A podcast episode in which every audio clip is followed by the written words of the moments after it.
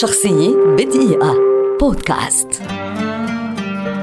ماركو فان باستن لاعب كرة قدم هولندي شهير ولد عام 1946 ويعد واحدا من أساطير اللعبة عبر التاريخ ومن أعظم من لمسوا الساحرة المستديرة على الإطلاق. بدأ فان باستن مسيرته الكروية مع نادي أياكس أمستردام وقد لعب مباراته الأولى في أبريل عام 1982 حين أدخل كبديل لنجم الكرة الهولندية يوهان كرويف. ومع توالي السنين استطاع فان باستن أن يحسن من مهاراته التهديفية ومقدرته على السيطرة على الكرة وقد لعب لنادي أياكس 133 مباراة استطاع أن يسجل خلالها 128 هدفا قبل أن ينتقل للتألق التألق في نادي ميلان الإيطالي حيث لعب 200 ومباراتين وسجل 125 هدفا. على مستوى المنتخب.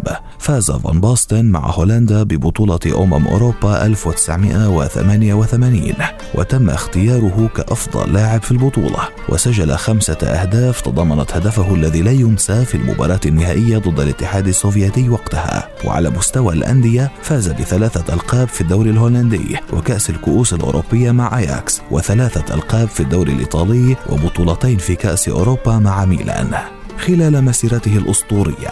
سجل ماركو فان باستن 300 هدف لكنه لعب مباراته الأخيرة عام 1993 عن عمر ناهز 28 عاما بسبب إصابة أجبرته على الاعتزال باكرا بعد ذلك بعامين.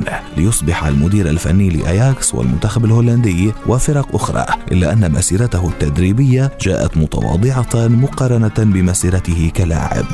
حصل فان باستن على جائزة أفضل لاعب في العالم لعام 1992 وفاز بجائزة الكرة الذهبية ثلاث مرات 1988 و89 و92 وفي عام 1998 احتل المرتبة السادسة في استطلاع الفيفا لأفضل لاعب في القرن العشرين على الإنترنت والعاشر في استطلاع أفضل لاعب أوروبي في القرن التي عقدها الاتحاد الدولي لتاريخ وإحصاء كرة القدم والثاني عشر في انتخابات الاتحاد الدولي لتاريخ وإحصاء كرة القدم لأفضل لاعب في القرن.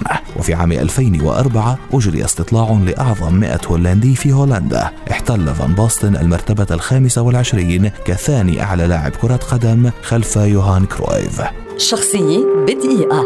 بودكاست.